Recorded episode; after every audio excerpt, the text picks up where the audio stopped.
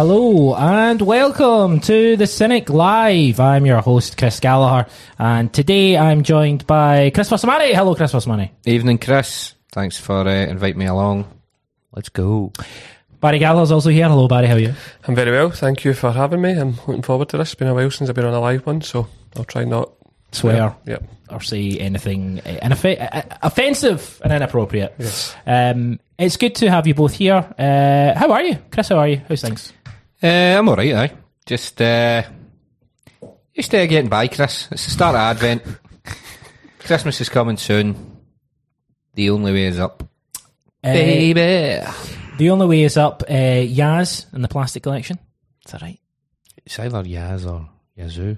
Ah, I guess yes. it's Yaz. The only way is Yazoo did that. Um, Only you. uh, no, it was the one they did. Up. Jesus. Uh, one sec. We'll, we'll we'll try and figure out. Liza. Barry, how are you? Uh, I'm how's things? It. No, I'm no, very I'll- well. I think it's Never Gonna Let You Go. Know that one? Never gonna let you go. No, Oh, no. Aye, that'll be Aye. it. Uh, I'm good, thanks. Again, um, happy that it's December. Um, sort of on the, the wind down now in school. It's a nice kind of time um, in education. And- What the fuck are you talking about? It's a nice time in education. no, it's a nice. It's nice to sort of sort of share the Situation. Situation. Situation. I knew. Right, thanks. Anyway. Jesus. We're off to a terrible start. Yeah, terrible Terrible. it's, it's the live bit that's thrown us off on it. Uh, but Barry, no, it's good to have you here. Um, obviously, there's there is some kind of news. Um, all the Rangers uh, players and fans are going to wear suits, of course. Bit of fun. That is fucking weird, though, isn't it? Yeah, I don't know why they do all that marble staircase stuff and all that. Who cares? What do you think of it, Sormani? Um, the standards that they set are unparalleled, Christopher. uh, that's all I'm going to say on the matter.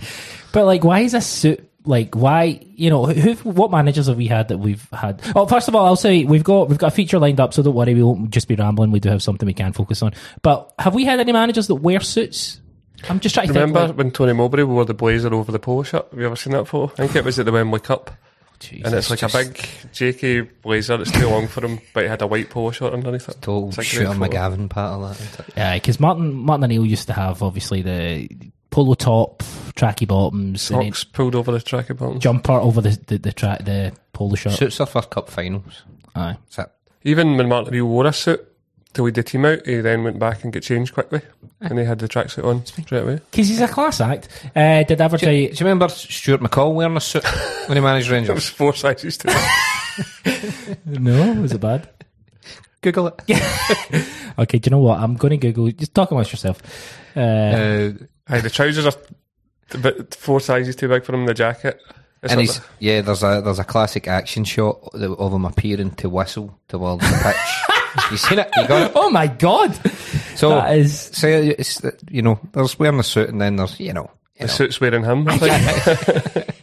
that is outrageous. Um, lovely stuff. Stuart McCall uh, wearing a suit. Uh, that's where we are. Um, but no, we, we've got a feature lined up. Uh, basically, what today I took the time to write out uh, 50 Celtic players, Celtic managers, Celtic situations, Celtic related content, put them on wee bits of paper and cut the wee bits of paper up and put them in a bowl. None of this. We, we could have used an app. We could have done a- appified it or whatever. Printed it out. But nah, we're old, Old school. school. Old school. Um, but yeah, so we'll, we'll certainly get to that. If you want to get involved, uh, you can phone us 07457 402 992. That's 07457 402 992. You can phone us about anything. Uh, you can also phone us if you want to kind of comment on one of the subjects we've discussed, um, and we'll certainly get there. Um, but just uh, World Cup, you've been watching it, Chris. You've been just bits and pieces. I just just when I can and you know, I mean, it's been a bit of a mixed bag. World Cup's always a, you know, you, you always tend to kind of Gloss over. gloss over and, mythologise about World Cups of your youth. I think you enjoy them more because you're young and you're kind of really into football. See, when you get to an age where you can appreciate the quality of it, it's not that good. It's not that good. So, a lot of the games, you get the odd decent game in there. I mean, I enjoyed Spain, Germany, the what I've seen of it. But a lot of the time, I mean, don't get me wrong, you'll always kind of just generally enjoy watching football, but there's some dross on there. What about yourself, Barry? Have you been watching it? I have, yeah, and just on Samani's point there, like some of the like Italia ninety, like everyone always sort of eulogises over that, don't they? But the standard that that was dreadful, wasn't Aye. it? There was so many draws, but I think there has been some gems in this game, particularly this week. Um, there's the, the three each and the three two, wasn't there? And uh, it just so happened that they were during the day, so most folk missed them. But yeah, um, we were recording the agenda. I got a barrel load from Ireland straight after it. Um, but you know it was fine because we got to see the three two game. So Yeah, but I think I think they were saying t- in today's game, the Croatia game, that there's been so many draws. It, it's been like nil nil at half time or whatever. So second half seems to kind of spark into life. But no, I've, I've enjoyed it more than I thought I would. yeah, great stuff. Um, tomorrow we've got the weekend update, so we'll go over any kind of Celtic related news. I know there's been stuff with uh, Giakoumakis and stuff. We can touch on that. Uh, we may touch on that this evening as well, but we'll certainly focus on that tomorrow and any other kind of breaking news and getting ready for the weekend. I spoke to Tommy Burns' son. Uh, we did a one-on-one interview with him, which was very good about his coaching uh, journey. That will be getting dropped on Saturday. Uh, so yeah, so look out for that. So let's um the the feature we have, as I say, it's um just lots of bits of paper with uh, Celtic related content on it. We're going to pick uh, one each and we're going to discuss it. So Chris, I'm going to pass the ball over to you if you want to do a mix it up a bit. You know, get And your Rod Stewart, get oh, whoop, Dive that's it. Get your hands in there, dive in. Probably need a few cans if I'm going to do it. So pick one out. You know, ro- ro- oh, it's tense. oh, here we go. we'll leave this. Just here. leave it there. Aye, that's fine. Jeez, there's a lot in there. It's the hot ball. I've pulled it.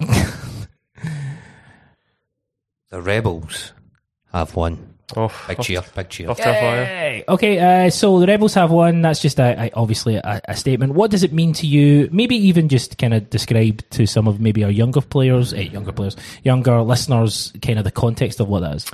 So in the mid nineties, Celtic had been ran into the ground by the old board, the dynasty, if you will, the, the Kelly dynasty, and uh, amongst others um, that were on the board, and we were in severe, severe, serious. I kind of merged the words there.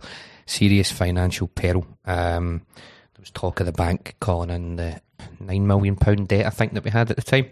Big overdraft. So around that time, there was a long campaign to sack the board and for the club to be taken over.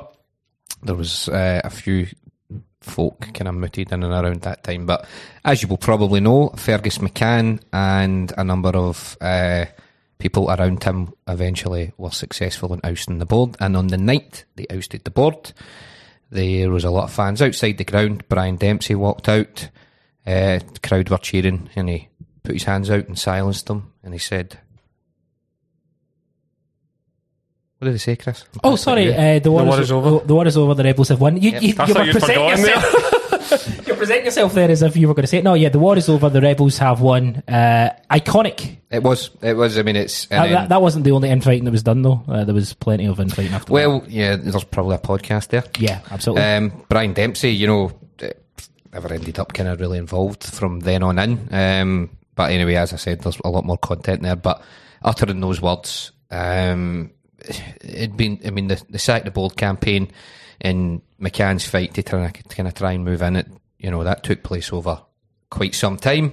So that was the culmination of a campaign that Celtic fans had been, you know, involved in for years. I mean, some folk won't know that we hired out halls, you know, and then we had kind of petitions in the town. I remember being up the town when I was a young guy, um, in the town with my mum and signing a petition to sack the board, you know, The had nights in like the city chambers and all that, didn't they, as well? all sorts of stuff. I mean, the campaign and the the work that went in around that to kind of force um, the position was was absolutely monumental, and that was the culmination of it when Dempsey came out um, and said it, and it was I it was quite an emotional moment. Yeah, even at the time, what age? It was ninety four. 94, so right. 12. March 94. I'd have been uh, I'd have been eleven. 11, girl. yeah. a bit younger than you. Um, but I no, you can- you can remember it clear as day. So that's exactly what it means. It means it was change. Changes are coming. Change, absolutely. Uh, Barry, do you think that we've kind of um, uh, we've kind of lost that kind of rebellious kind of spirit in amongst the support, or uh, do we even need it? What's your thoughts? I think it's certainly been diluted. Um, we could, s- whether that's a, a victim of the success on the park whatever, or just the ever changing world. But I think for me, the, the sort of symbolism um, of that quote it's right up there with some of the most important quotes in history, I think. And it was such a it tapped into the feelings of the support that night. Um, um, and obviously because of the, the rebellious nature of the club, but for me that was the, the dawning of a seems easy to say now, but the dawning of a new Celtic. Um, because we had gone so close. I think it was down to sort of minutes, wasn't it, before the bank were going to call in? Yeah. Don't know if that was sort of overplayed, but no, um, I love all that sort of. It's right up there with the quotes like "There's a buzz about the place" and "It's a fairy tale club." Um, all this was off the off the park stuff, but I think. Sorry, sorry, sorry. Just you should do a quote podcast as well when you go, mate. Aye. That's a good Write idea. these down. um, no, and it's crazy to think where we've come from that point. Um, obviously, it took a wee bit longer. We won the Scottish Cup um, the following year, and a wee bit longer to, to win the league. But the stadium was built, and aye, we've just from that moment, it seems we've gone from strength to strength. Obviously, there's been a few dips along the way, but I think we have probably lost. The wider support probably has. You could argue that there's um, groups within the support who haven't lost it, and um, you can see that in their sort of the way that they interact with the club and the way they fight for causes across the world. But I think sadly we probably have, but it's maybe a victim of the success on the field. Great stuff. Uh, yeah, I mean, there's plenty. As Samani says, I think there probably is a podcast. We we should have got round to it already, but you know, there's been other kind of pressing stuff that we want to do, but it definitely will be on the list of stuff. Uh, great stuff, Barry. Do you want to dip your name? Get, Sure. get it, swirl it around, Barry. Swirl it around. There we go. Oh, he's got a wee bit. One's falling out, so I'll just go with that. Put it back in if you want. Ah, you, you looked scared there. You looked like I was going to check him for some reason. That's a bit weird. Uh, here Um, we go. Neil Lennon. Oh, jeez. well, you're not far wrong. Frimpong. Oh, Frimpong. okay. Frimpong. Oh, so Barry, talk to me your thoughts on when you hear the name Frimpong. Hey, I always really, really liked him. I know that some people um, towards the end kind of fell in love with him, but I think that was just the sort of the stink of that season, wasn't it? Everything that. Um, What's the score? Sorry, we, we'll give you live updates. Why not? 1 0 Spain, Morata. 1 0 Germany, Gnabry. So that puts both of them through. Yeah, That, that's twice I've interrupted by No, That's no, you're back all right. crack, back You're a crack. disgrace. I'll, I'll, I'll keep doing the scores back, right? yeah, that's you good. like that bit? Do aye? the thing like goal flash. um, no, I really Go- liked him No, sorry. because again he sort of came in last minute on deadline day. I'm sure. Yeah, Um, and I think I think you guys maybe mentioned last week or a couple of weeks ago about how it was the sort of fanfare was for Leo Connor because the Man That's United right, fans were kind of sad to see him go. He was like the I think he was the captain of the youth team and stuff, but almost straight away from that Partick Thistle game in the cup, he exploded onto the scene and get man of the match that night. And then it got to the point where we couldn't leave him out because that same summer we had signed um, El Hamid or El Hamid, remember? That's Jeremy- right, yeah. Jeremy. McLaughlin's the with that. Um, and Frimpong was just so good that he replaced him in the team. And some of the performances were excellent. Um, think back to the League Cup final, obviously get sent off, but it was great that day. Um, he started to add goals to his, his game as well, and even that the horrible season, the 10th season, I think he was one of the sort of bright, sort of shining lights. Even though Lennon started to play him as a sort of wide forward, didn't he? yeah, that's right. Um, told him to change his boots. Remember that? He wasn't to wear flashy boots. Um, Oh, God. mental, but I think he's gone from strength to strength. Obviously, he's in the, the Dutch squad. Um, I don't think he'll play because it Denzel De Vries, who's the right back for them. Um, oh, Denzel Dumfries, sorry. It's Dumfries, aye, yeah. Aye. Um, but no, I think he's a great player. He's he's a sort of shines a light on modern history for Celtic, like the process of bringing them in young um, for three hundred grand, I think it was, and then sold them for over eleven million pounds. So it's sort of timely but just now because Ange obviously said at the, the AGM about how we have to sort of flip players like that and don't get too attached. But no, I think he was a brilliant player for us who I think will go very far in the game. Yourself, Chris, do you look back fondly after uh, his time here, or is it a regret, or what's your thoughts? Um, I think I, I always liked him as well. Uh, I, I tended to think he stagnated under Lennon, which some people would say is unfair.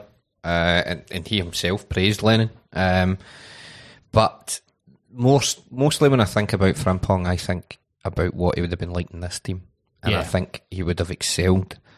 Um, as much as I like Juranovic, uh, even though he's likely to leave, he's the sort of and, and I mean, I suppose he's, he had the sort of engine to get up and down the park to play like in a more traditional sort of overlapping, you know, getting to the byline fullback.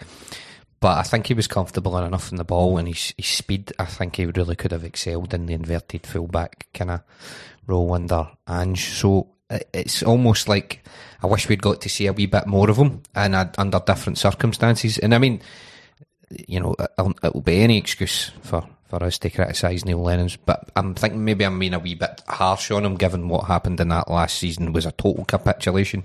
It's not that he inhibited his growth or anything like that, but that's generally what you think. There's a handful of players who, when you see the way that we play just now and you see what the manager's doing, that you think, I wish we'd got to see him under Ange and he's up there for me.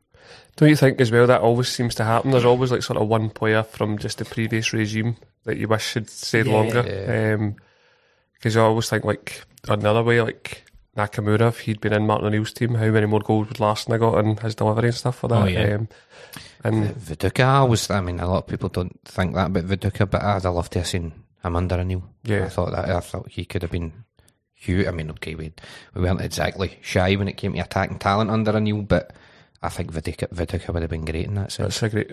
I think we've spoken about it before, but uh, there was a game. Remember, it was obviously the famous game, um, the Aberdeen game where Larsson and Viduka both scored hat tricks. I think it was a game before Larsson broke his leg, but it was a game against Hearts mm. where Viduka and Larsson were probably the best striking performance of by a two that I've ever seen. I think it was a game that Lubo trapped the ball actually with his backside, but yeah, yeah. they were electric. Like people spoke at that time. Remember Yorke and Cole, like they sort of they both knew how to dummy it and then they would both be through. But Larsson and Viduka had all of that, um, so that's a good shout. I, I, do think he's one of the best strikers that we've seen, even though we only saw him for a small period of time. Mark Viduka, just pure striking ability and athleticism, but also just really ath- athletic, but really kind of quite sturdy and quite big. And I hate everything about him. Chris, do you want to stick your hand in the ball? See what oh, Here we go. Hopefully it's Mark Viduka because I've been enjoying it. Go back to Viduka. Is he in here? Just tell us. He might be in there. Just tell us. Chris is writing Viduka quickly. he might be in there. Right then. Odsonne Edouard. Oh, Odsonne Edouard. Hello. Nice. Lovely. Okay, Odsonne Edward. Thoughts, Chris? Your thoughts on Odsonne Edouard? Um, I think Edward's a, a, lesson to us all um, that your history in the club is written after you leave. Um, and that's not me criticising him because, let's be honest, Edward, for large periods of his time at Celtic, was a phenomenal striker. But people were saying he was better, and I think I eventually said it on a podcast. I, I resisted a lot longer than other people, but a lot of people had him better than Dembele, and uh, I, I, don't think. I, I think Dembele was a far better striker for us, uh, a far more talented football player. Um, um, how do you how do you frame Edward? I, I, find it quite hard to frame him in the sort of excuse me, the sort of the pantheon of what I have as Celtic strikers. Uh, because when a lot when I think of Dembele, I think of something instantly. When I think of Larsson, I think when I think of Edward, I always almost take a breath and kind of go, hmm. I always think Ibrox. Yeah, yeah. make him on as a substitute. And, and that was that was before he'd really established himself. Uh, that was a kind of making of him, wasn't it? Yeah, and he came on, and that was a phenomenal. He was still finish. only on loan at that point as well. That's yeah. right. Yeah. That's right. And I mean, don't and, and I think that's the, the, the thing now because of the last season and uh, there was a bitter taste in, in, in the mouth of a lot of the support. People forget how good he was at one point, but you always over exaggerate how good a player is when they're at your club. You know, I remember an example of this was when we played. Remember when we get beat in the San Siro under Rodgers? No, the San Siro, the New Camp, and um, Dembele had missed the penalty. Yeah, and I remember, you know, before that and around that time, people were talking about our squad, and somebody said the only player who could probably get into that Barcelona squad would be Scott Sinclair. Right, and see now you're saying that you're laughing, mm-hmm. but nobody at the time went. No, nobody at the time went. Ah, that's ridiculous. They went. Ah, he might he might get in the squad, and that's just because I think there's this tendency to, you know, fire players up to levels that they're not quite at because they're the hero at the time and they're performing and things like that. So with Edward, I've always thought we got carried away in terms of that, where you're talking about where he is in the pantheon of greats. But I do think it's now gone the other way, where people forget just how good he was yeah. for a period of time for us. Um, and that's I, I've, I think fondly of him overall, but um, and don't think anybody was asking me, but I think Dembele was better, and that's that's the, that's the way I'll leave it. Barry, what do you think of him? Yeah, I, I definitely agree that, um, and again, I think it comes back to that horrible season that it's it's sort of tainted a lot of players in the fans' eyes, but. For a period of time, he was excellent. Um, But some pla- sorry to jump in, Yep. but see, I think you're right. But I think the taint has washed off some players yeah, the way that it maybe hasn't with others. I think a guys like Scott Brown. Now people could turn around and say, "Well, Scott Brown's a living legend, and one season isn't going to cast him to the shadows." Hundred percent true, but there are players, even guys like Mo Elyounoussi, who maybe people don't think about him, but people are quite complimentary about him. The way that the I think Edward takes a lot more flack than a lot of other players. Essentially, definitely. And there was sort of his attitude was sort of put into question, wasn't it, by a lot of support. But I think for a period of time he was excellent. I think back there was a, a run of games against Rangers where he just couldn't stop scoring. Um, obviously, the first one was that the one that we spoke about there, where he kind of curled it, um, and then he scored two the day we won the league against them because we were worried that day because Dembele got injured. I think he had to lead the line himself, but he was a nice cold finisher. I think back to the treble treble day. Obviously, he scored the penalty, and then that one where he's through and goal, and he just kind of hits it first time almost. And he was a, a brilliant finisher. I think. I would argue as a football player, I think he maybe had more than Dembele in terms of technical ability, but I think for pure goals and physicality and um, for a bigger impact, I think Dembele was better in that sense. But I think for technical ability, I think Edward was a better player. Who do you think was a better uh, player, Viduka or Dembele? Viduka.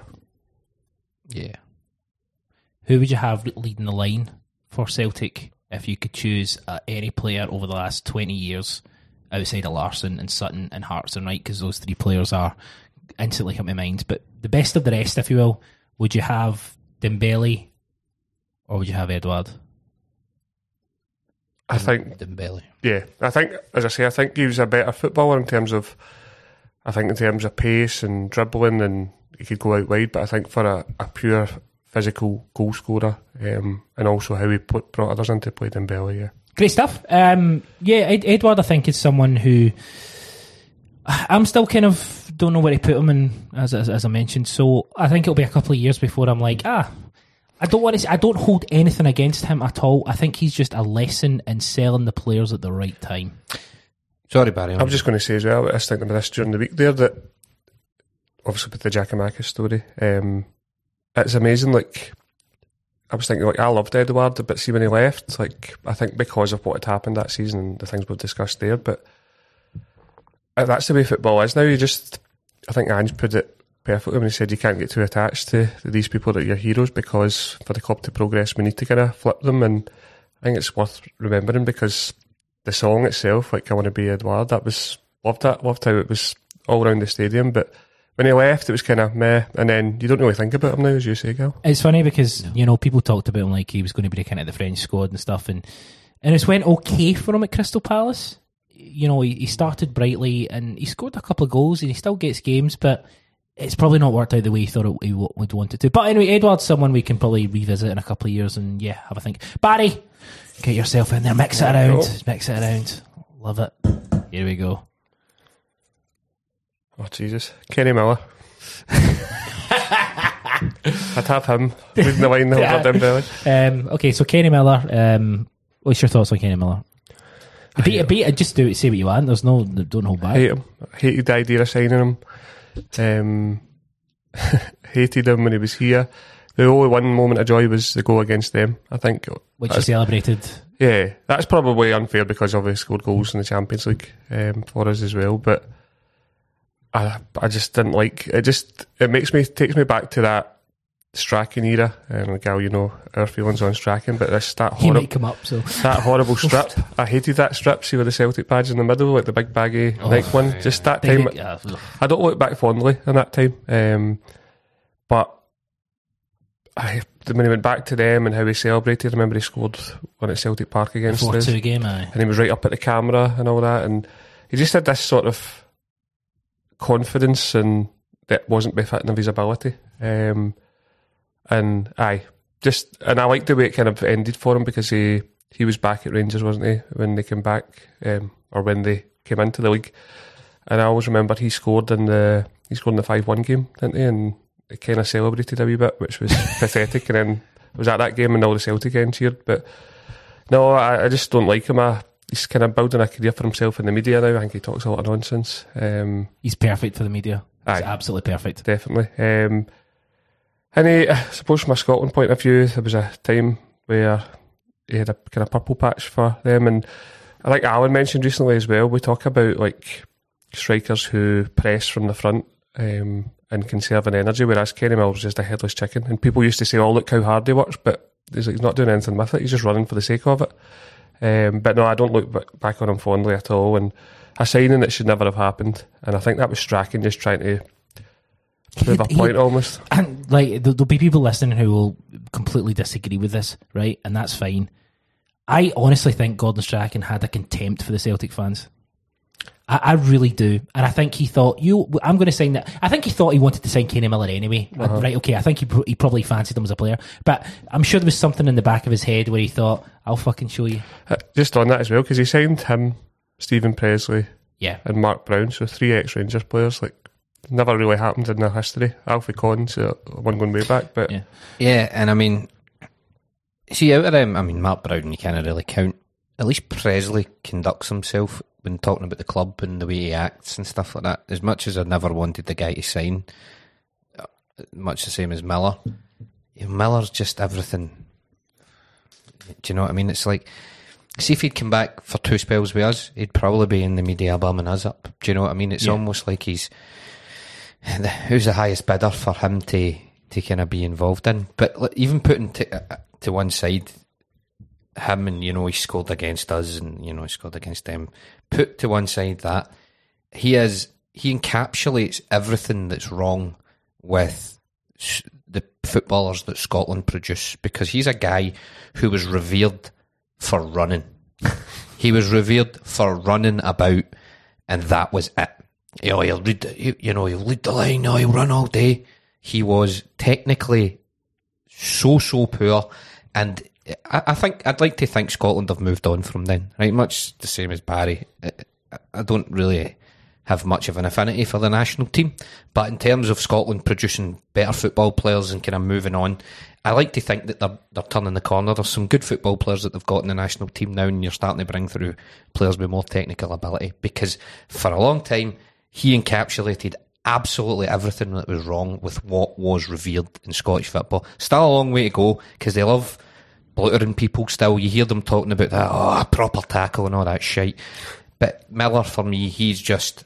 Why are Scotland so bad on the international stage? Because you revere guys like that who are technically limited but will run for, I don't know, days. I've got nothing else to say. Uh, he um I, uh, I completely agree with you. I remember watching Scotland versus uh, Italy, and uh, Eh, he basically runs in behind a great run, runs in behind, and he's one on one with with Buffon, and he doesn't even make Buffon make a save. He just like drags it wild wide, and you know the commentator, oh what a great run from Miller, and that's what you get from him. It's like yeah, you, you get him missing. Same thing happened in the second half. Yeah. And it's like, well, you know, so what's It's- the point? What's the point of him running through if he's not going to at least get it on target? it's like one of those things like the the media have already set the narrative. It's like Craig Gordon, an uncharacteristic mistake. See when you're saying that 15 times a season. I wish I'd put that in. uh, Barry, it's a your, no, it's Sermani. Chris Sermani, it's Was it your me? go. Oh, yes, here we go, Uh, here we here go, rattling here we through. go. We're just- the Ways up if you're just joining us, we are picking uh, a situation. bits of paper with Celtic players' names and uh, managers and situations out of it. Here we go. He's, he's Oh, giving us the eyes. Samaras. Georgios Samaras. Gorgeous George. I don't actually know if I know what your thoughts are on Samaras. Sermani, talk us through it. He is. Uh, he's one of the most frustrating footballers that I've seen at Celtic Park, but I've got a real soft spot for him.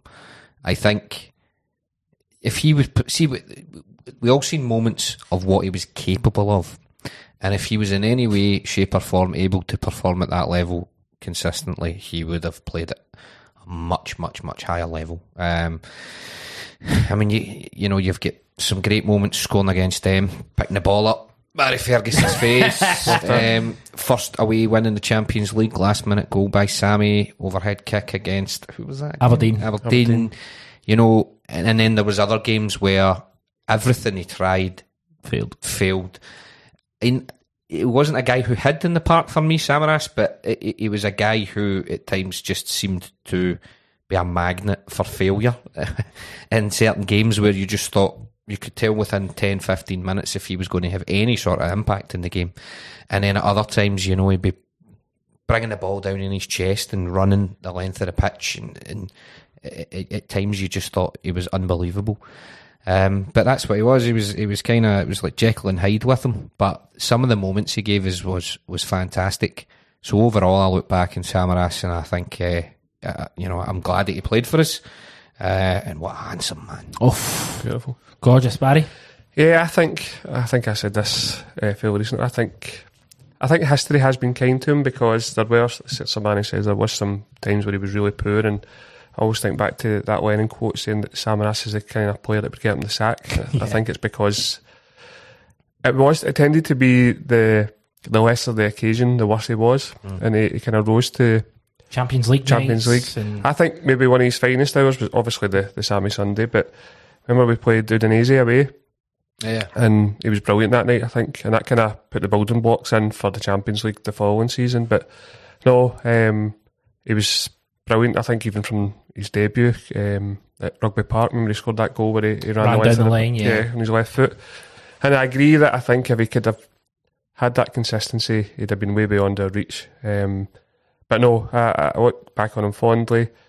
I, I loved him at the time. I think games against Rangers, he always tended to start, even if he hadn't been playing in the build up to that, because it was often criticised that we broke up the Hooper and Stokes partnership to put Sammy in. But more often than not, he delivered. And I mentioned there the, the Sammy Sunday, what a, a kind of his finest hour. And remember, we had that banner, the Green Brigade, uh, he dined in hell. And I was at that game, and it was just brilliant because we were down to the bare bones with injuries, and he just came alive, scoring the first goal and then winning the penalty and then scoring it. So, no, I look back on him fondly. He's really something really nice about him as well as a character, I think, and he always speaks fondly whenever you, you hear him talk about Celtic now. And it'd be good to see him back, see like doing a Paradise Windfall or something, or even just to just to get him back to give him a, give him a big cheer for all he did for us. see, he likes. Sorry, go on. So, I mean, he, he does. He seems to have a clear affinity, and he actually talked about where do you go. I think he said something like, "Where do you go after you played for Celtic or something like that?" And we lap that up, don't we? Oh, Um, West Brom is the answer.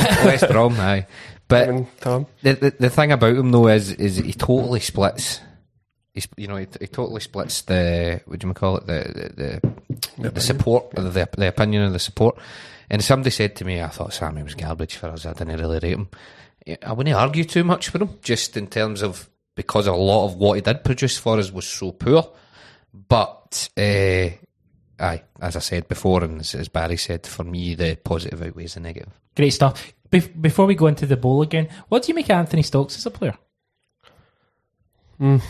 He- obviously, he's a player that we really don't discuss much at all because unless it's uh, related around a timeline, which we've not we've not done in, in a while, we'll definitely get back to that in the new year, or whether it's a specific game, we don't really talk. There are certain periods where we just kind of miss out, and maybe we don't talk about players. What did you make of Stokes?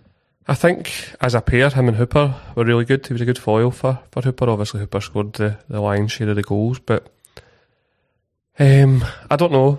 I, I just think he maybe never had the ability to to kind of reach the heights for Celtic. There was obviously, remember he was on loan at Falkirk From Um, Arsenal, from Arsenal, um, and then I think he would actually been in the boardroom at Celtic Park, but then Roy Keane phoned him and he signed for Sunderland. So I wonder if it'd have been he'd had more success if he'd come the first time round. the first time around because I don't think it really worked out for him at Sunderland and then he was kind of up against it. But I think he had a, an okay career and then obviously under Deila he kind of reinvented him as a sort of wide left, didn't he? Had that kind of cutting in. But technical ability he did have some. I think maybe pace was the one thing that stopped him from going further.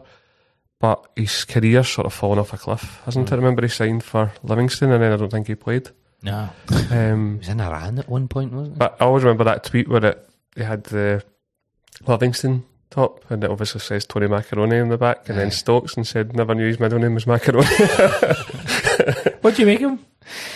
Uh, I, I think when you're saying that you you don't think he had the ability to go further, I, I would agree on the pace part, but I think more. I think he had bags of ability. I just get the impression that he's a, the guy that kind of wasted a bit of his career. He didn't look.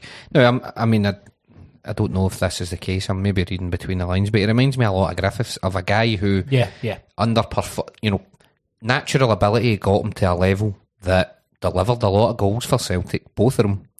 But you can't help but think, what if you had knuckled down, you know, lived the lifestyle and no get involved in any of the pish? How good could you have been? And Stokes is one of those guys who I've got in, in, in that category. You know, some good moments for us.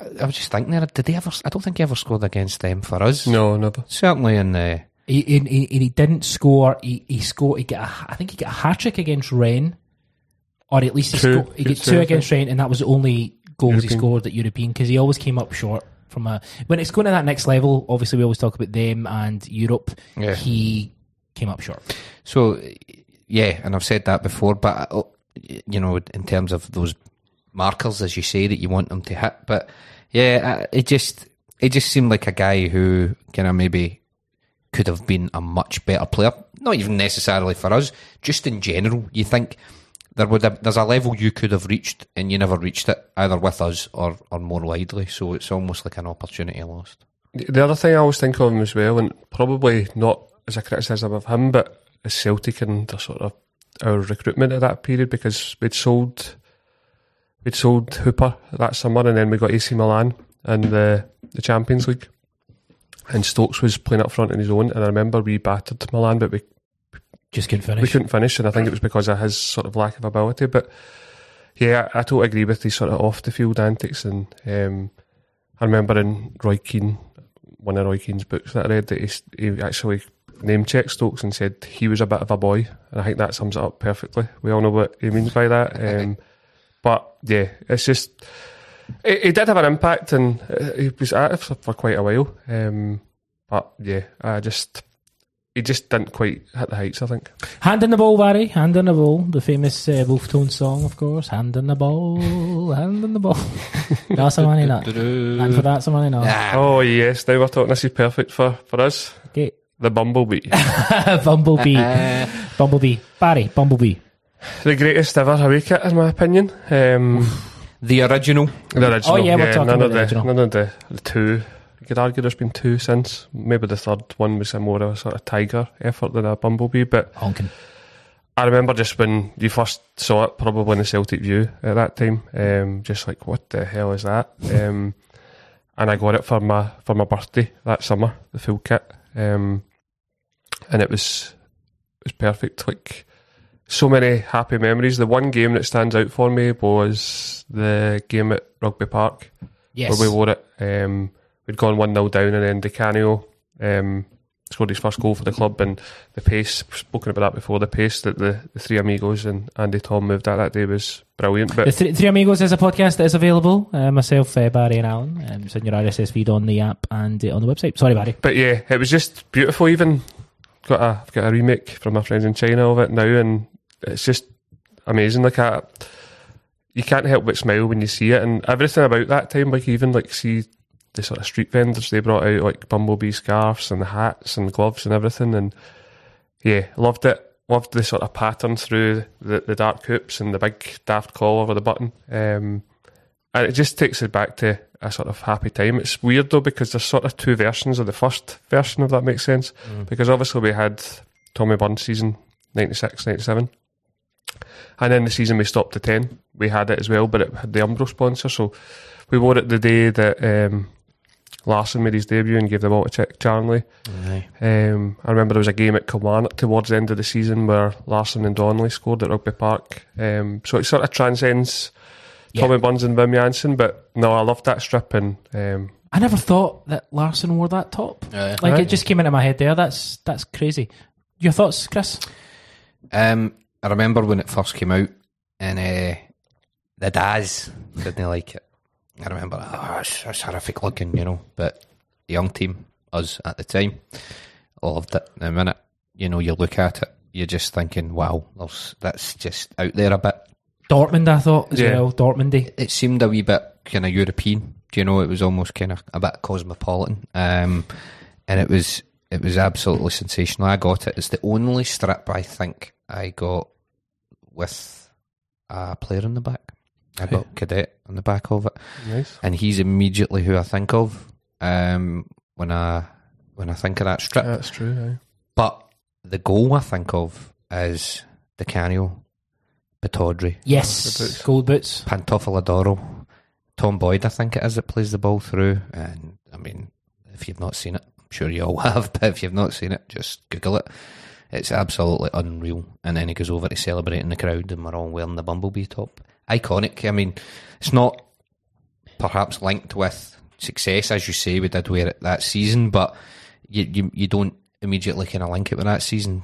But just for the moments and some of the stuff that happened in it, and uh, just the sheer design of it, it's unreal. And it has to be that version. See, any of the other versions Aye, don't the, count. The night one was piss poor in If, if, if you're wanting to come up with a version, you need a stupid collar with a button on it. So that's the rules. So no, I loved it. Loved it. Uh, I went to uh, Denmark uh, with the Scouts in 1996, and uh, my birthday's on the 29th of June, which is the day before the final of Euro 96. But we went like on the 11th of June, I think it was, and uh, I got the Bumblebee strip for my birthday, and I got it early. oh, nice. So- Love when that happens. And my mum was like, "Oh, take it on holiday. Um, take it. Oh, there you go. Take it on holiday." And I was like, "I'm not taking it on holiday because I'm someone who, when I get something, I like to keep it nice and secure and, and safe. And you know, I, I've still got like things that I like clothes that I still kind of hang up that I've had for like years. But you're looking at me like I'm a weirdo.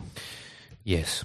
I just, you know, football strips and all that. Anyway, great So wait, stuff. you mean you were in thir- 14, 13, 14? 40, I would have been coming up for 14. and aye. you didn't want to wear. I didn't want to take it on holiday because it would have got dirty. And I already had the, I already had like three select strips with me anyway. So.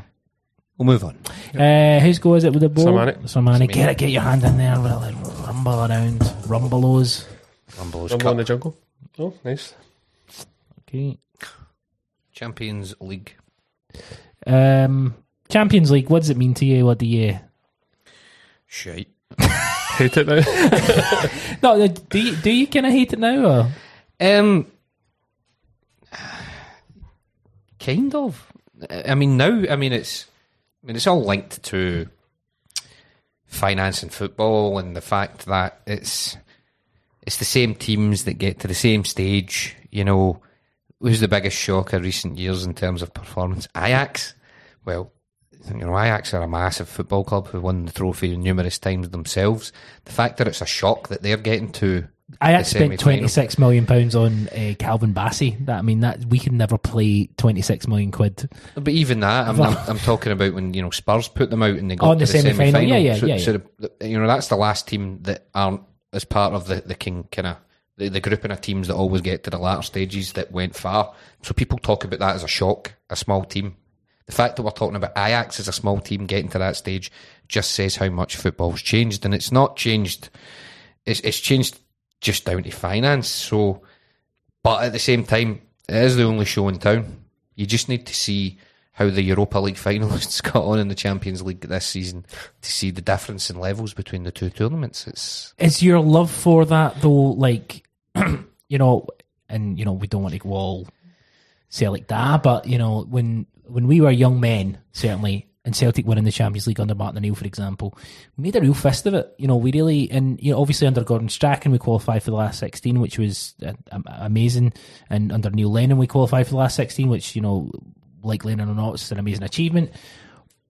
But I mean, we're miles away from that now, and I don't necessarily even think it's necessarily our fault either that we're so far away from it. I just think it's kind of the realities of, of the game. But then you look at someone like Juventus, who look to be in a, a hell of a lot of trouble. Maybe it only takes a couple of scandals for, and a, a couple of big clubs to potentially no, not go out the game, but I don't know what I'm trying to say. What I'm trying to say is, is your relationship with European football dropping off a little bit? yeah. In terms, it's not even that. I want to be there. That's what I'm saying about it being the only show in town. You want to be there, but when you get there, it's not for any fun when you're basically turning up for the check, which is what we're doing really just now. And it, more widely, you know, probably a podcast on this, Chris, about you know the change in the game and the, you know how it's essentially a product these days, and you know we can moan about that and in, in, in, in various things. But see, when we were younger and we made a fist of it and we did a bit better and things like that, there was less of a gap, so it was perhaps more bridgeable to an extent. But that's just generally gradually eked away. Um, so there's always going to be the big clubs getting the big finance and stuff like that. But for me, uh, it would just be see if that was gap that kind of gap was bridged a bit, it would be a wee bit better. I mean, I, I, in fact, I, am going to go. Oh, missed the idea, you know. There's players, right? I'm going to take an example. You know, Mahrez at Man City, right? Good player, yeah, squad yeah. player at Man City. You know, if they're maybe resting players, they'll bring him in. He was absolutely, you know, epitomised that Leicester team that won the league players like that used to stay at teams like Leicester and drive them forward. Rakitic under what's his name? It's Sevilla. Yep. Um, Rakitic running the show. You know, they set their team up, played through them. What a team they were to watch. I'll take him to Barca. First team pick? Nah, he's just part of the squad. See, when you've got all the riches going to the big clubs, they even take players like that away that maybe spread some of the talent out amongst um, other teams, not only domestically but even more further uh, in Europe. So, uh, Champions League, what a shite, Chris. I went off on a bit of a tangent there, but I had to get it out. Fair point, uh, Barry. Yeah, I've kind of lost a lot of love for it. When I, you think back, even see before we were in it, I think back to Juventus, as you mentioned, the the time they spanked Rangers twice, and I always loved like see even the way it looked the Champions League, like see the graphics and yeah, yeah. the players and even the Amstel Continental, like everything seemed better then. And I was listening to a podcast you were talking about today, uh, Chris, when it was on ITV, and I remember was at Brian Moore who was a commentator, and yeah, yeah. Man United in those days were great. So the competition was so exciting then when it came to that we got into it was over the moon. And as you say, we made a fist of it. And by sort of maybe like a handball from Bobo and Lyon, um, we could have been into the last 16 with that team. And I think we could really have gone far because that was the year it was Porto, Porto Monaco in the final. Yeah, yeah. So who knows what could have happened then. But totally agree with the point Shamani mentioned because you used to, you played a big team in Europe, they would maybe have two superstars and the rest would all be very, very good players. But now every team seems to have just there are three or four teams have hoovered up all even not even the squad players the the superstars are all sort of centralized in one team now and yeah. it's no fun to watch and this is some man who was talking there about turning up and taking the check like it's how many times have we been in the Champions League and the game's done with 30 minutes to go and yeah. it's soul destroying and I, I, the the Ajax point as well I found that so patronising the way the English media were sort of saying oh plucky, plucky Ajax. Like they've got more history than anyone, probably apart from Man United and Liverpool in England. Um, so yeah, it's it needs a revamp. I know the revamp is coming, but whether that will benefit us, I, I highly doubt it. Yeah, I think you know, looking at what we're up against. you know, you always see people on Twitter saying, "Oh, I'd love to take on an English side." Like most of the English sides would absolutely throttle us, and that's not. Again, it's not to do with like my me thinking Celtic are anything other than well, Celtic are a really good side. This is a young, dynamic side. I love this side. Everyone does. Um, and maybe we'll get there one day in, in regards to, you know, doing something special. But, you know, these English sides, like people like, oh, let's get Tottenham. Tottenham's first team, you know, I know they're not doing particularly well in Europe just now, but it always just takes someone. If someone's going through a bad patch in Europe, just stick them with Celtic and it'll get them all purring again. I don't know. My my relationship with European football and, and to a lesser extent the World Cup with, with watching it, obviously that everything surrounding it just now is horrendous. But just on a purely watching it from a basis of being an international football fan in inverted commas, everything's kind of just dropping off. That might have to do with age. I don't I don't doubt that, but I think a lot of it is to do with the fact that if you can't compete if you if the only way you can compete is if you've got bottomless amounts of money, then the game's kind of rigged. Mm. You know, like if someone like Leicester winning the Premier League, everyone again talked about that as being a, a fantasy. I like, oh, that's great, and and it was to an extent, but it was a fantasy surrounded within that company in that country because Leicester had spent 12, 15 times as much as we had, and we're the champions of Scotland. So, yeah, it's a bit. we went a bit. we went a bit grim, but let's say, uh, let's say, uh, let's mix it up. Uh, who's who's goes at the ball? Mine- Yeah, sure. Probably Steven Pressley now, just on the, theme, the theme of grimness. Um, let me see. There you go, Barry. Come on, make it a good one. Make it. A good Oh, back to misty eyed 90s Craig Faulconbridge. Craig Faulconbridge. Sir Manny instantly goes for Oh, his. look, I've pulled Helicopter Sunday out of the bowl. No, this one isn't too No, bad. this though. was, Come on. this was a sort of dip before. you have to explain it to people because people might Aye, not. so Celtic went to East End Park, second last day of the season, after the day before Ali Mitchell had scored at Ibrox to set us up to win our first title in nine years. Yes. Um, and we took the lead. Simon Donnelly scored. Again, who was that keeper? Ian Westwater. Ian Westwater, yeah. I mean, he was. Uh, he's one of them, no question. Yep. And the, I often think I wasn't lucky enough to get a ticket for that game, but see, watching that game, the sun was shining and it looked like a throwback to, I know it was the 90s, but it looked like a throwback to the late 70s or Yeah, yeah. 80s, like terracing behind both goals, packed full of Celtic fans. And everything was set up to be the perfect day. I remember watching it with my cousins, all my uncles there, um, on the beers. It was a Sunday, I think, but everybody was ready for the party. And then deep into injury time, they've got a long free kick. And I remember the camera was on Bim and Murdo McLeod. Bim's got that massive, big sort of quilted jacket. jacket on and it's roasting. And you could just see it coming. Like, big deep ball. And then Craig Faulconbridge should just come off the bench, I'm sure. Um, big looping header and Gould kind of loses fight of it, doesn't even put his hands up, I don't think. Gould's your favourite, Samani. And the ball just nestles in the net. And it's one of those ones where Samani mentioned helicopter Sunday or Black Sundays, we'll call it. The that feeling, the pit in your stomach. I've never been stabbed, but imagine that what it feels like. Someone's completely taking the wind out your sails. And the cameras were just on the Celtic fans and their faces reflected how we all were watching it and you're just thinking we're not going to win this league. Like No. Even though we had another bite at the cherry to come, at that point in time you're thinking we fucked this and they're going to they're going to get ten in a row. Um, and I don't know whatever became of that guy.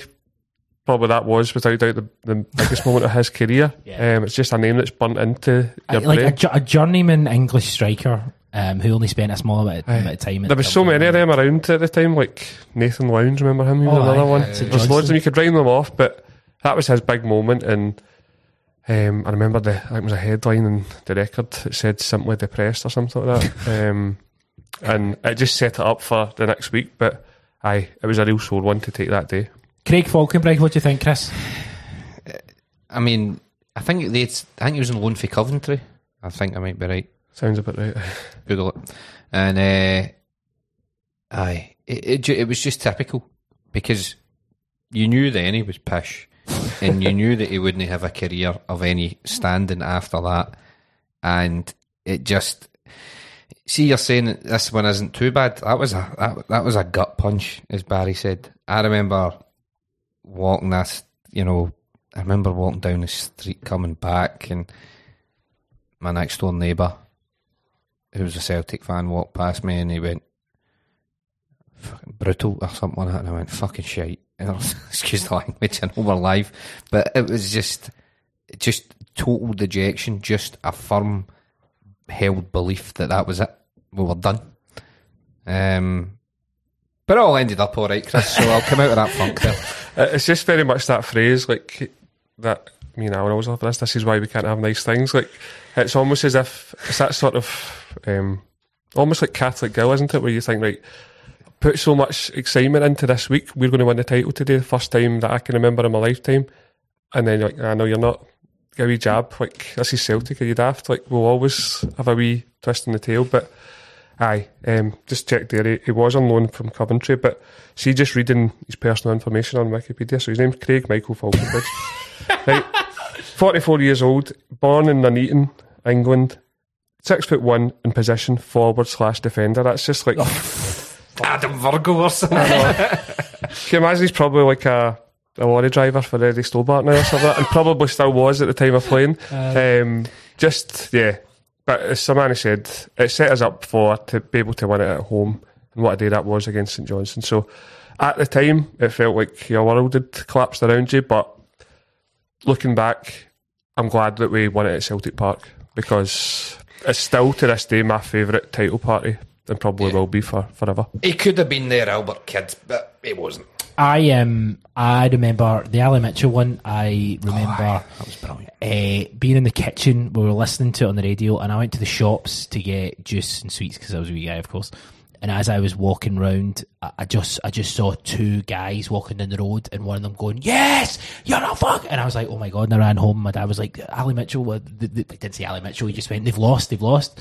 Um, and then we watched the Dunfermline game, and it was that thing like just totally ready to fucking have a great time and See, see, just on the Ali Mitchell one, and I'm sure I can't remember the guy's name, but I'm sure he was a, a Cynic subscriber, and we were talking about that. Probably, probably in the summer it was maybe the anniversary. Little Z maybe put it up. But I remember I was in the, the Forge in Parkhead, and as you did at that time, younger listeners won't remember this, but you Dixon's TV shop. I remember me and my dad like watching it, and there was a big crowd gathered round, and then I think it was like teletext, and it said like Mitchell ninety five or whenever he scored, and everybody was cheering. But the guy when it, when I'd put that on Twitter, one of the cynic listeners said he was there as well, like Amazing. outside the same shop. So no happy times, and it just goes back to that thing about football how it's changed, and it's probably at saturation point because you could watch ten games a day nearly every day if you wanted to, but I mean, because that's, that's sorry to jump in, but that's a lot of my stories are related to me hearing about the Aye, result. If that's you want it. it, like specifically, mainly away games, Uh-huh. like hearing about results or checking teletext. You went to Dixon's, did you not go to Glenn's, Hutchinson's, Robertson's, or Stepek? I No. don't know. Dixon's was the, the TV shop of choice that day. Um, Thingy, the Ali Mitchell one, I remember, I think it was Hazel Irvine, was doing the BBC roundup thing at the time.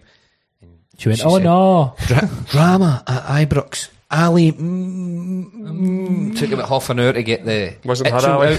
out because you thought it was going to be McCoist, and then um, was that Bobby Tait's last game? Aye, 97 minutes. 97 minutes, so he was obviously playing for a winner. Um, and uh, it didn't work out. Beautiful, beautiful. From Craig Faulconbridge and me, kind of being like that. Remember that episode of Father Ted where he's listening to Radiohead? um, to now, all happy, talking about Ali Mitchell. There Mitchell. we go. Uh, whose turn is it? This might be the last one we make. We'll do two more. We'll do one each more. Okay, Okay. make it a good one. Somebody. Sormani, make it good, Sormani. I'm waiting for a goal flash. Ali Mitchell. You need to tweet a picture of that so they know we're not just. oh, get out. Get that out. fucking hilarious. How the hell did that come? Because you, I, I was, I was basically when I when I was when I started talking about him there, I thought, well, he's definitely not going to come up. Come on, what's the chances? You Uh, manifested to a wee callback there, manifested it to come out. fantastic, uh, Chris. You want to do another one? Right, okay. Here we go. Bobby Tait. Ten in a row. Um, do you know what? We don't want to end on that, so I fuck that. Well, ten in a row, we'll leave it because it's just too depressing. And we just talked about stopping ten in a row, so Uh, I've taken two and I don't want to talk about the canny one. So, we're just dropping into mayhem Hearts, three. Celtic, four. from 2006. I guess it can mean any any time we've beat them three four three. I can't remember the fourth three game. I'm sure Was it four three or was it three two? The, the one when Steve The McManus. New goes- Year game, 3 2. Aye, so I've put four three Oh, zero three two. Jesus. haven't I? Fucking hell! All right, do another one. Do another one. Come on. Right, okay. Sorry, there's 50 here. Other one's 50. Juventus at home. Oh, Okay, cool, Now cool. talking. nice, great. Um, I take it we're talking about 2001, not. It could be any time you want. It's, ju- 2013 it's just. Juventus at home. Well, uh, for the, the, the most recent game, I'll just say Efe Ambrose playing uh, Africa Cup of Nations. Not good. Um, the first game, though, was. It was just one of the all time classic Champions League games at Celtic Park. Obviously, you know, we've talked about being close to getting through under a new, you know, that campaign I thought we were excellent. I mean, I'm sure we've, we've done this. We've talked about the actual game to death and the goals. You know, Trezeguet was fantastic for them. Big Sutton's goal, it was it was great. But she just genuinely, what a football match as well. You know, it was. You could easily put that on Champions League classics. Yeah, yeah. People would sit and watch it and go, "Wow!" I mean, obviously we're emotionally involved anytime Celtic play in the Champions League, but like big results we've had, like Barcelona, a neutral's not going to sit down and go like that. Like What a we great watched that. Well, that was a great game. They might watch the moments. Celtic one percent possession. That graphic that gets shot, that'll be zero point five soon. I know. um, but this was this was a proper football match between very two very very good teams, and the the, the, the first we'd obviously played them away, and you know Amoroso the dive in the last minute and all that sort of stuff. Um, I remember that night thinking because I was you know we, we hadn't been in the Champions League and all that sort of stuff, and I remember thinking, yeah, we can compete. We're, yeah, we, yeah. We, we're in here, and it's not like we look out of place. You know, you'd you'd seen them play them in the nineties, and you know Del Piero turning Alec Cleland inside out and all that sort of stuff. You had that fear, but it didn't happen. And this game, although ultimately meaningless, was just a phenomenal game of football to watch. And it's one of those times where you walk out of Celtic Park bursting with pride um, at what your side done. What what what a night that was! Um, and you could even do it. You know, it's one of those ones where on YouTube and you see it come up, you're, you're sitting and watching every every single goal. Absolutely. Barry, quickly, and then you'll do a final one. Yeah, loved it. Um, just wee things I remember. I, I think Lubo had kind of been in the press that week pleading with Martin O'Neill to play because he I don't think he'd started any of the Champions League games. Um, and he was brilliant that night. He had a hand in two two of the goals. Valgaeren's and Sutton's. Sutton's, yeah, where he kind of turned the, their full back inside out. He also nutmegged Nedved, um, which would have been a personal highlight for him. But yeah, For Nedved, aye. Yes. um, but no, just perfect. And it's one of those games ITV used to, so obviously STV had coverage, didn't? And ITV used to do it as well. And it's one of those games you hear both commentaries. There's one where, I don't know who it would have been, Jim Delahunt or something. But um, it was Guy Mowbray or something was doing it, and like David Pleat was the. And I always thought that gave it a certain gravitas, hearing Yeah. the, the English commentary um, and then raving about the atmosphere. So no, perfect night, and I think that was really the sort of the the building blocks for how we would compete. Not only in the Champions League the following year, but then uh, the Seville run as well. And it was kind of that night cemented that we were kind of back in the, the European big time. Last, uh, last uh, piece of paper from the ball, Barry. Let's get involved. Here we go. Here we go. Here we go. We can't end on him, Craig Beattie. Put Craig Beattie back in. Put, put him back in. Don't, don't put him back in. Can I pick it out again? As I hold him out, aye. Uh, come on, pick a good one. oh, here we go. Perfect one to end. Scottish Cup final. Scottish Cup final. One of the, uh, I love it. It's a competition that I think there's there's kind of talk in England that the FA Cup was always seen held in highest regard, wasn't it? Like uh back in the day, Wembley and Remember Man United when they didn't play in it and Yeah, the, the outrage it got to like fucking the Parliament and all that? uh huh. Um, and the Scottish Cup final, I don't think has ever sort of lost that. Um, you could argue if you win it without the league, it's it loses its appeal. But it's one of the days. See when the fixtures come out at the, in June. Whatever, I always look for what date the Scottish Cup final is, and this year because of the World Cup, it's in June. I think for the very first time. But what a day out it is! Some of the memories we've had over the years. Um, my first one that I was at um, would have been O'Neill's uh, 2001. I'm sure that'd have been the first one I was at. Um, and to com- to complete the treble and the sunshine, it's always it always seems to be a sunny day when you think back. But I think there was a couple in the quadruple treble that were actually raining. But just one of the highlights of the, the calendar. I think my probably my favourite one. Um, would I think we did this one of the podcasts about it before was the 2004 so Larsson's last game Yeah. just because, and as we mentioned earlier, true Celtic fashion, we were 1 0 down, come out of adversity. Um, and then for Larsson to kind of give us a send off for that in his last his last game was perfect. So, no, I always loved the Scottish Cup final. I love how in recent times we've had, well, we had the procession back to Celtic Park, and then obviously we tried to have the open top bus, but it got cancelled. But I like how it's become more of an event now. Um, people sort of congregating in George Square, eh, not George Square, that's theirs, and um, the Gallowgate and sort of the Trongate. I love how it's a big event now, and God willing, we'll be there this, this season because it's one of my favourite days of the, the calendar. Last thing for Ange to tick off as well. Uh, Chris, your thoughts on the Scottish Cup final? Uh, it's our trophy, the Scottish Cup. Yes, we've won it more than anyone. You know, uh, it, it just it just feels as if it's it's built for us. You know, as you say, as Steve. I mean, there's been times where we've won the Scottish Cup and we've not won the league, and your appetite for it isn't isn't the same. Let's be perfectly honest. But you know, some of my best memories are Scottish Cup days. It always seems to be sunny. You know, and it always seems to be, you know, just throngs of Celtic, the Celtic fans kind of walking up towards Hampden. It's a stadium that's maligned, but even the new crappy version on Scottish Cup Day for me is, is, is phenomenal. You know, in history, you think of the, the famous quote, they're there and they're always there. Plan B, centenary season, pointing to the support as we are, you know, in the sun, bathed in the sun, going bananas. Um, it's just special for me. Um, it's I, I, really the League Cup's never a trophy I've particularly warmed to. I barely seen us win it up until um, what to 1998. Obviously, we won it then, but you know before that it was just something that other teams won. You know, normally Aberdeen or, or more likely Rangers. So I've never had the, the same affinity with the League Cup. I mean, I think everybody would agree the Scottish Cups have greater standing anyway, but generally speaking, it's not the same. You never Aye, think. I think 'cause it's on a Sunday as well. The League Cup. Aye, and it, and it's it's sometimes it's you know before the turn of the year it used to be at times, and then other turns you know you know it's going to be February or whatever. It March just, sometimes as well. Aye. it just seems a weird. Yeah, there's no real tradition of when the final is. Like it can be moved. Yeah, mm. yeah. A Where the Scottish, the Scottish Cup final is the season's done. You win or you lose, and more often than not, we win, and uh, it's just special. So, yeah, I, I mean, people talk about the league being our bread and butter.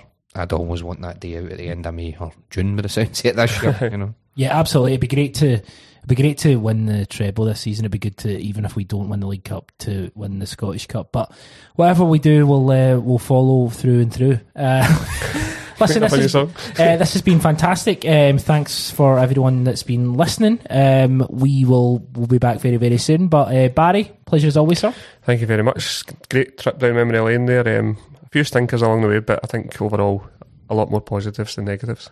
Chris and I, pleasure, sir. good format, Chris.